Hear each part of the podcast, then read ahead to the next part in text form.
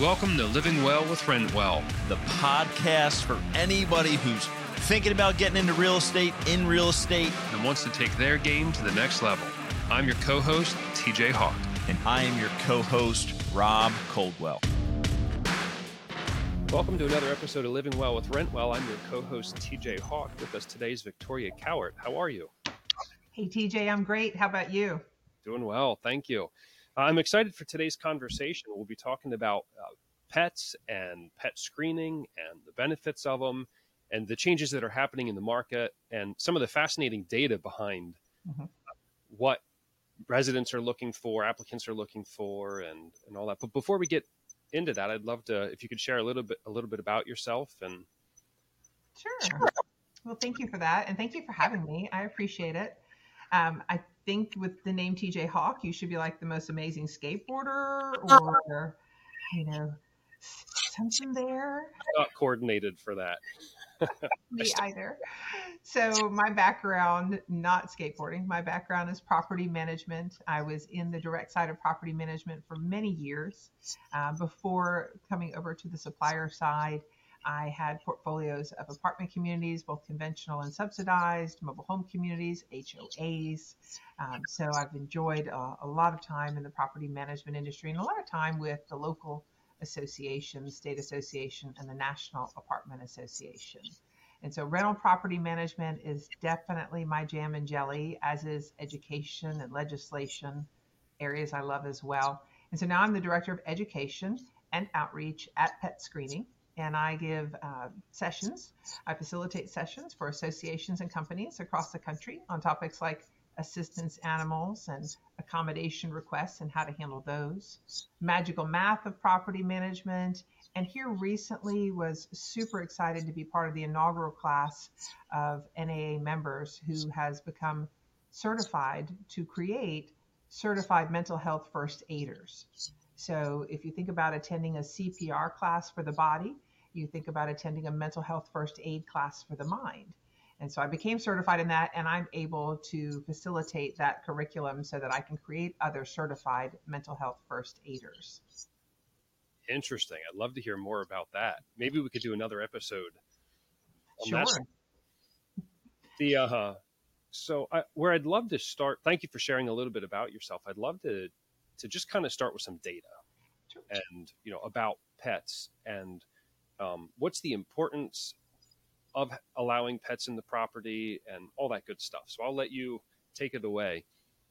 Well, thank you, TJ. The the numbers tell the story. You said earlier you're a numbers person, and I'm a numbers person. Well, you said you're a data person, uh, and so I'm a data, and and, and I I love stats. Uh, so the essence of this issue is that 70% of homes in the country have pets or animals in them. Wow. And to, to put that into perspective, only 27% of the homes have children.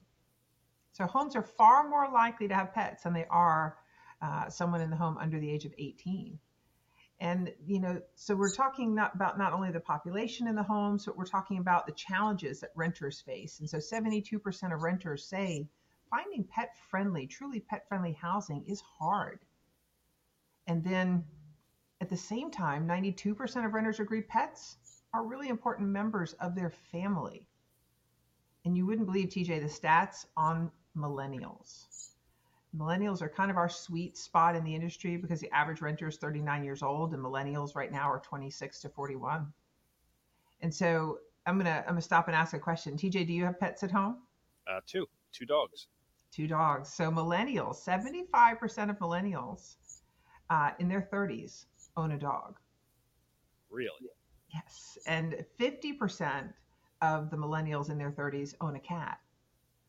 And so I've got three cats at my house. You have two dogs at yours, right? And so there's no one under 18 in my home. Is there anyone under 18 in yours? Uh, there are. There right. Are. So both. Say again. So I hit both. Two dogs, two kids. Yes, you hit. You definitely hit both. Uh, but again, 75% of the millennials in their 30s have a dog, and 50% of them have a cat.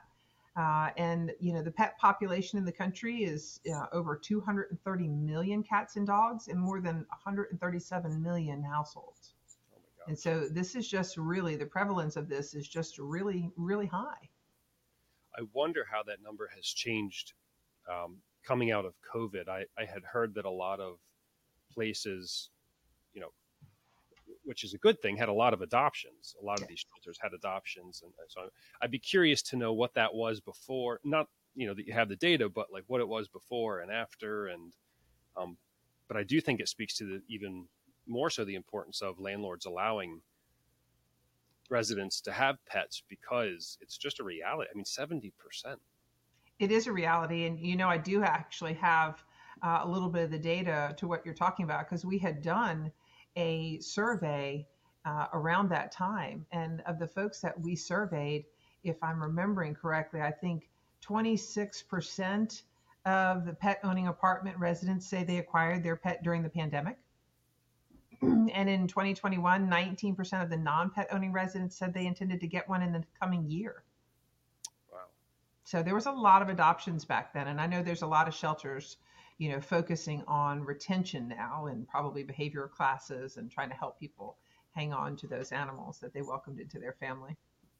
So I'm sure you're we'll get into this today, but where my mind goes is the curiosity of so you now have this increase in can I use the word pet population or more tenants who have pets.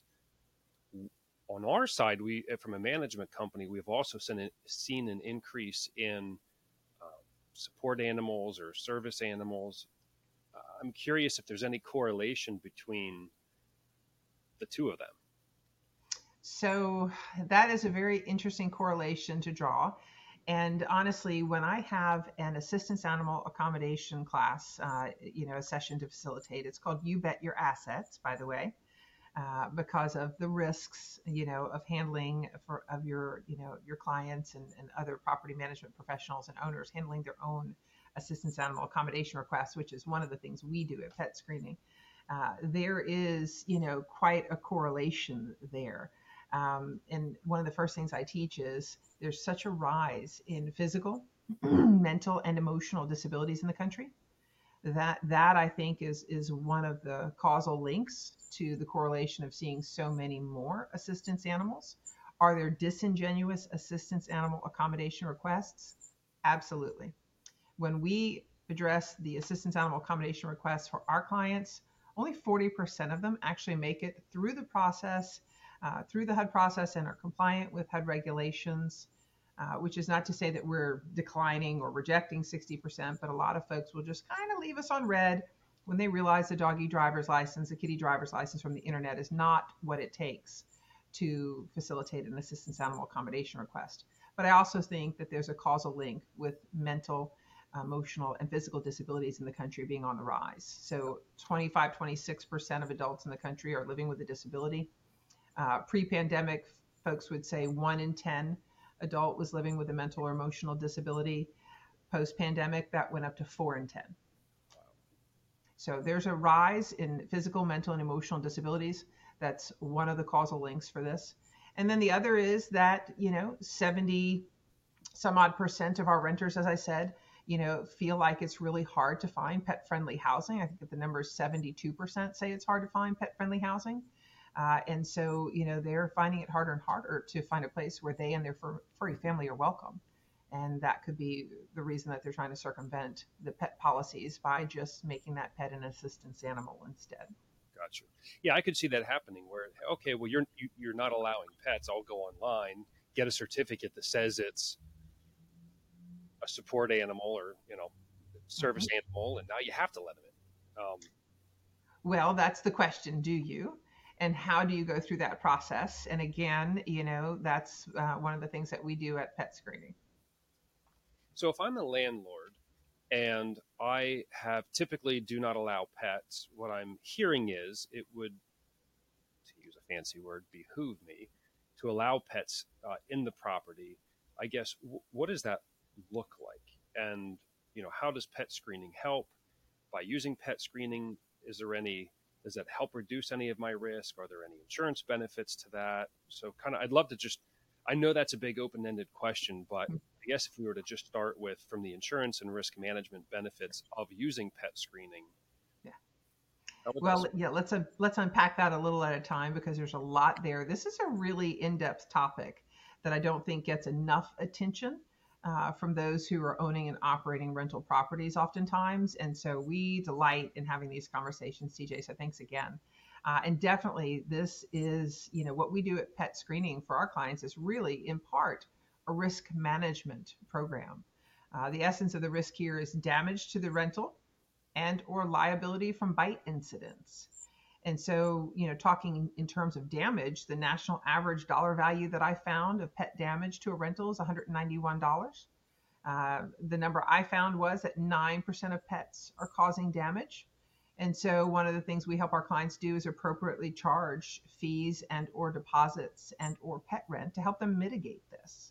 Uh, even scaling it for them through our risk scoring of their pets so that they can charge a FIDO appropriate, that's the name of our scoring, a FIDO appropriate uh, monthly pet rent and or initial pet fee or initial pet deposit at entry. So that risk of damage is certainly there. Uh, I'm seeing $191 as the average with about 9% of pets doing it. But again, you know, having a program and a policy in place that helps you get an appropriate risk reward and return you know, is what all of the folks out there should be working towards and letting us help them get there. How about pet policies? Are there any changes in? Uh, I know that's kind of another open-ended question, but in any are there any policies out there that are changing because of pets? Are you seeing any changes in the leasing requirements or anything through fair housing? Well, let's let's talk about the the risk for bite for just a second before we close out the you know the the insurance and risk management portion. Um, so the first portion of that question really goes to damage, as as we discussed, and the second portion of that discussion goes to risk or liability management. Uh, there are bites that occur on properties and within rental communities or individual rental properties uh, that are millions of dollars of risk. Uh, there was a landlord in North Carolina who rented, I believe it was a single family rental. The dog engaged in, quote, a vicious dog bite. And there was a lawsuit that ensued between the victim, the dog owner, and the rental property owner and management company. And the essence of that was the dog did, in fact, have a bite history. And those folks in management and ownership were then accused basically of knowing or should have known, they knew or should have known that the dog had a dog bite history. And so that particular owner and management company had to defend themselves all the way to the North Carolina Supreme Court to prove what they did not know. And so there is a lot of risk uh, inherent in having you know animals around that can bite and cause harm. But again, they are in 70% of the homes in the country. Uh, there is no avoidance of this, but there is, you know, the opportunity to wrap good policies and standard operating procedures around it. And having the answers in advance and thinking through what goes on in a lawsuit where the attorneys will show up and say, What did you know? What should you have known? And what did you do about it? And so thinking through those questions with any of the liabilities or risks that your rental property owners have, you know, is a great proactive way to manage. And so, you know, that's the thing those three attorneys ask. So you have to prove what you knew uh, and what you don't know. And in this particular instance, you know, talking about pets and or assistance animals, the profiles that we uh, provide our clients, the profile, the no pet profile, the household pet profile, the assistance animal profile, uh, will be the saving grace. Those will be the answers to those questions. So again, you've got that risk of damage, you've got that risk of bite situations, uh, and you know your SOPs, your standard operating procedures and policies should really just get ahead of those. And while you welcome the pets and animals into the communities. Yeah, you know, I love how pet screening has when you log into the portal, you can see a picture of the pet, you can see the history, you can see any immunizations or. Mm-hmm. So it's it's I think it's a great feature not just for the management company or the landlord, but also for the individual who has the pet because it's something they can take with them Yes. Really? Yeah, they get that digital license. So uh, they get a digital license for 12 months. And so this becomes their digital pet parenting passport, if you will. And so imagine running off to the emergency vet on the weekend, and you know that emergency vet knows nothing about your your furry loved one, and being able with the click of your phone to click and share your pet's profile. Or you're going out of town, you're gonna have a, or you're gonna have a new dog walker or groomer, or take your friend, your furry friend, to a new doggy daycare. Again, that profile is clickable and shareable. So it is a product that the pet owners get to use. Uh, they'll pay for it initially, 20 or $25 initially for the pet screening. And then, of course, they reap the benefit of having that digital pet profile. And then they'll pay 15, 20, or $25 annually, depending upon their form of payment and time of payment. But they get, like you said, a great digital tool. And on the client side, our client side in this B2B to C relationship, they get to see the full profiles, no pet, pet, and assistance animals. And for the pets, they get to see the FIDO scoring. Uh, so they get all the information they need because if that dog scores a one or a two, that is the flag being waved down again in this whole risk management conversation. Not every one FIDO score, not every dog that gets a or cat that gets a one paw FIDO score is a biter, but every biter will drop down to a one. And so we're flagging down owners and operators, letting them know about the risk associated with the pet pet parent combinations they're welcoming into their rentals. That's great. I think that this filled such a, a vacuum that was out there uh, from allowing, I guess, from some insight into pets. And uh, I believe this would transfer even so if a tenant moved, let's say, out of a rentable property and into a another property that a different management company, and if that management company used petscreening.com, mm-hmm. does that pull in the history as well? That when they Absolutely. go to the application, it would. Absolutely. That profile um, will be shared or uh, be um, found through the integration, if you will, with the property management software. Uh, and it will follow them. And, and one thing that's interesting as well, if TJ, if you there at Rentwell find that a pet or assistance animal was a perpetrator or a barker or did damaging, you know, had damaging bite habits, you could click into their profile, click on the issues button, document that. And then when that renter moves to their next rental, like your question kind of just pointed out, uh, and this follows them, so too will the issues that you documented in their profile. Yeah, uh, that's amazing. I think that's so great. And uh, just the protection that it gives the landlord, the property manager, the insight, the information. Like it's it, it's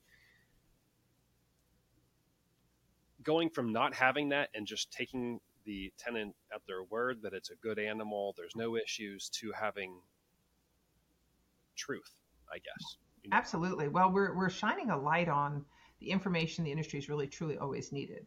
We really haven't had information. We've had signatures at the bottom of pet policies and pet addenda don't do this, don't do that. If you do this, you'll have to do that. And if you do this, you'll do that and pay this and don't do that. And they've signed off. We've not asked them, has your dog ever been quarantined, dog or cat, pet, period? Has your pet ever been quarantined for biting someone? Has your pet ever bitten anyone? Has your pet ever bitten another animal? We've not asked the questions. We're now asking 23 questions and getting all the data points, right? So we've not had any of this actual true information. We've told them do or don't do and the consequences and asked for a signature. And I believe it's an affidavit, right? Is it's it? a legal attestation. It's not a, it's not an affidavit, but it's an attestation. We are asking for an attestation from everybody at the end of their profiles, whether it's a no pet pet or assistance animals. To your point, so you're right on target, TJ. Okay, I'd love to transition a little bit um, mm-hmm. from our conversation here, and because I'd, I'd, love for people to hear that if I have never accepted a pet before, to now I am um, pet passionate, right? That's what yeah. that screening likes to use. So I go from not allowing pets to being more pet passionate, and I'm accepting them. What might I see as a landlord in terms of the lease up or allowing me to be a little bit more competitive in the environment to reduce the days on market? Mm-hmm. Because you know, at least in our market now, depending on which segment you're in, these properties move pretty quickly, and uh, and we are getting asked more and more. Do you allow pets? I didn't see it in your marketing. Well, I have a pet. Would the owner make an exception? And it's so I'd love for landlords who historically haven't allowed pets to hear what are the benefits sure. from the lease up, reduced days in market. How am I more competitive with it? understanding that we now have pet screening deployed to help mitigate some of the risk, which is amazing. Now what? Sure. So if a rental property owner goes from no pets to accepting pets, uh, number one, they will see more traffic for their available rentals. Pet policies is the number two factor in rental searches, second only to budgetary concerns. So, so let me say that again for everybody listening who's pet reluctant. And we're trying to get you to jump onto pet friendly and maybe ride that train all the way to pet passion. This is the number two rental search factor. Money, number one, pets, number two. Right? So that's that's first off. I can't I kind of laugh when I say that because it's just it's just amazing that this is the number two search factor. Like what is the price and can my furry family come? Yeah. And and then the second thing they're going to see is they're going to get twice as many applicants for the rentals. So not only more traffic, but more actual applicants for the rentals.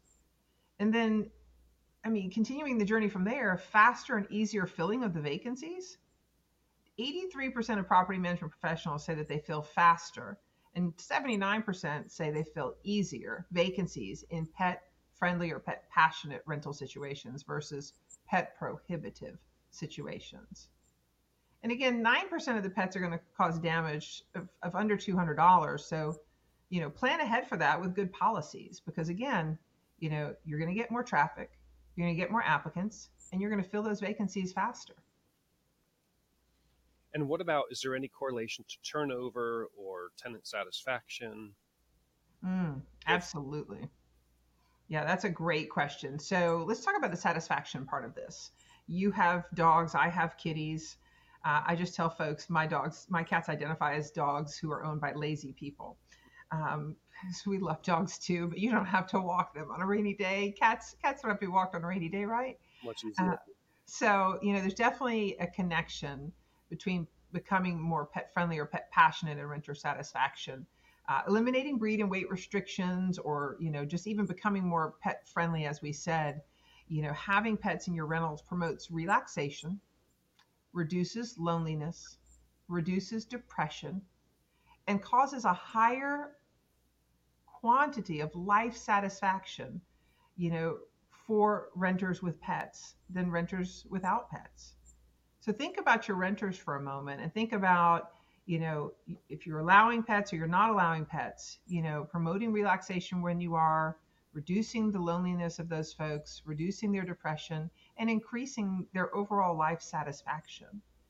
Another study between uh, Habri, and that's H A B R I, and uh, Mars Pet Care said 80% of their owners make, so excuse me, 80% of pet owners say their pets make them feel less lonely. Now think about the pandemic, y'all, and think about, you know, just moving forward in general. 80% of pet owners say their pets make them feel less lonely, and 54% say that percent say that uh, their pets help them connect with other people.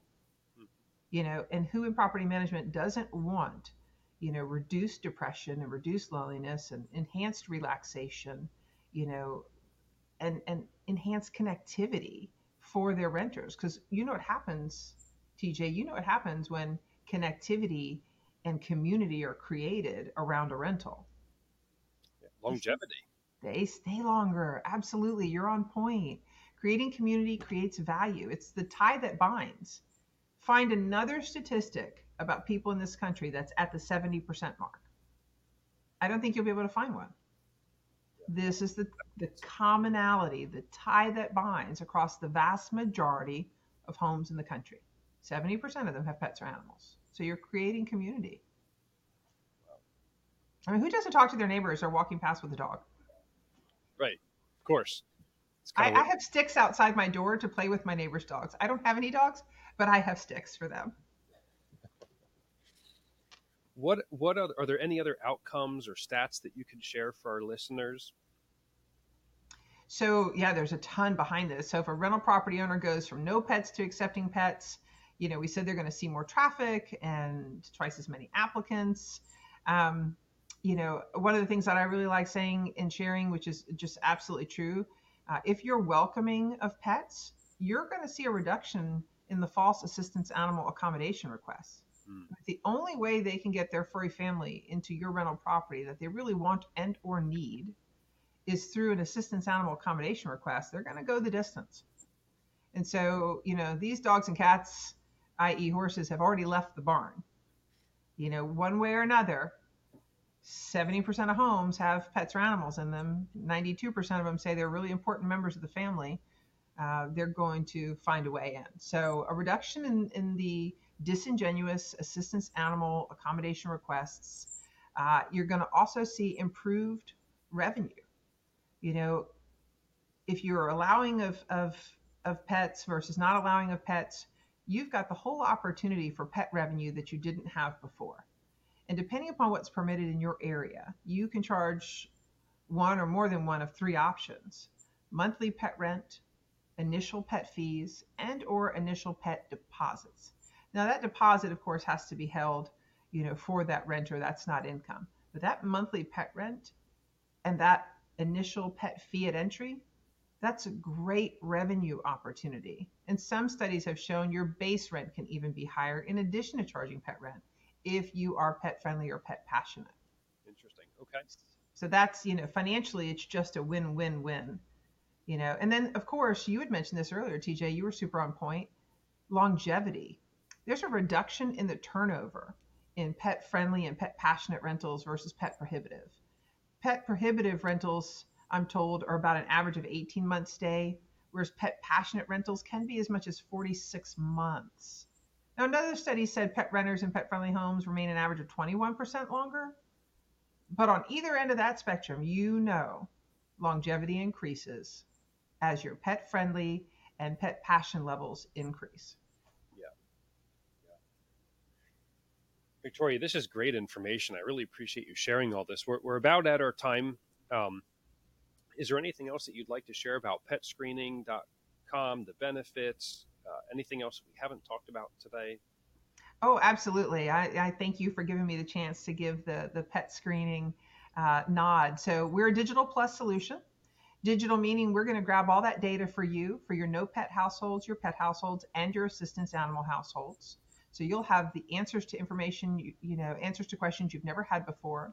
You'll have answers for the attorneys. Heaven forbid you need a risk management solution, and you have to prepare for that today, not when it occurs. You're going to get pet revenue management as well. And then I said digital plus because not only, as I said, are we grabbing all that data for you uh, in a way that's very actionable for you, we are also supplying you with an incredible human service in the processing of all of your assistance animal accommodation requests. And we're bringing a team to bear on those that is exclusive to that task. We have our assistance animal reviewers, that's all they do. We have our assistance animal authenticators, that's all they do. So when the reviewer sees the documentation, checks all the boxes, they pass it over to an authenticator who contacts the healthcare provider. This is for a support animal. They contact the healthcare provider and authenticate that that document came from that healthcare provider for that requester with that date on it. Oh, so wow. that you're not just receiving something that somebody just typed up at their computer at home. And this is all these folks do. And there's two attorneys in between them all day helping them with this work. And they're a bundle of great pet loving, animal loving folks with wonderful histories, often in social work and, and mental health areas. Um, they're really here and happy to help defend the rights of the disabled. And part of that means shooting back across the line to pets, those that are pets and not truly assistance or service animals. I'd be, you know, you, you, you had me think, I'd be so curious to know if, as people are coming back to the office, our company is going to start allowing pets well that's that's one of the that's one of our things that we're working on too we're working in the commercial space uh, we're working in the rental space and all different verticals in the rental space uh, so that your pets have great lives uh, are safe living them we have a feature where we can help you know fido alert and tabbyalert.com where we can help get your pets lost pets and animals back to you so we want your pets, you know, we want to help your pets throughout their entire life, go to work with you, live with you, get returned to you if they get separated from you. Uh, pet screening's got amazing things going on. So I hope that your listeners will go over to petscreening.com uh, and take a look at what we're doing, as well as fidoalert.com and tabbyalert.com. So that they can find ways to help pets be welcome everywhere. Because, you know, who doesn't love having their furry pals with them? Oh, that's wonderful.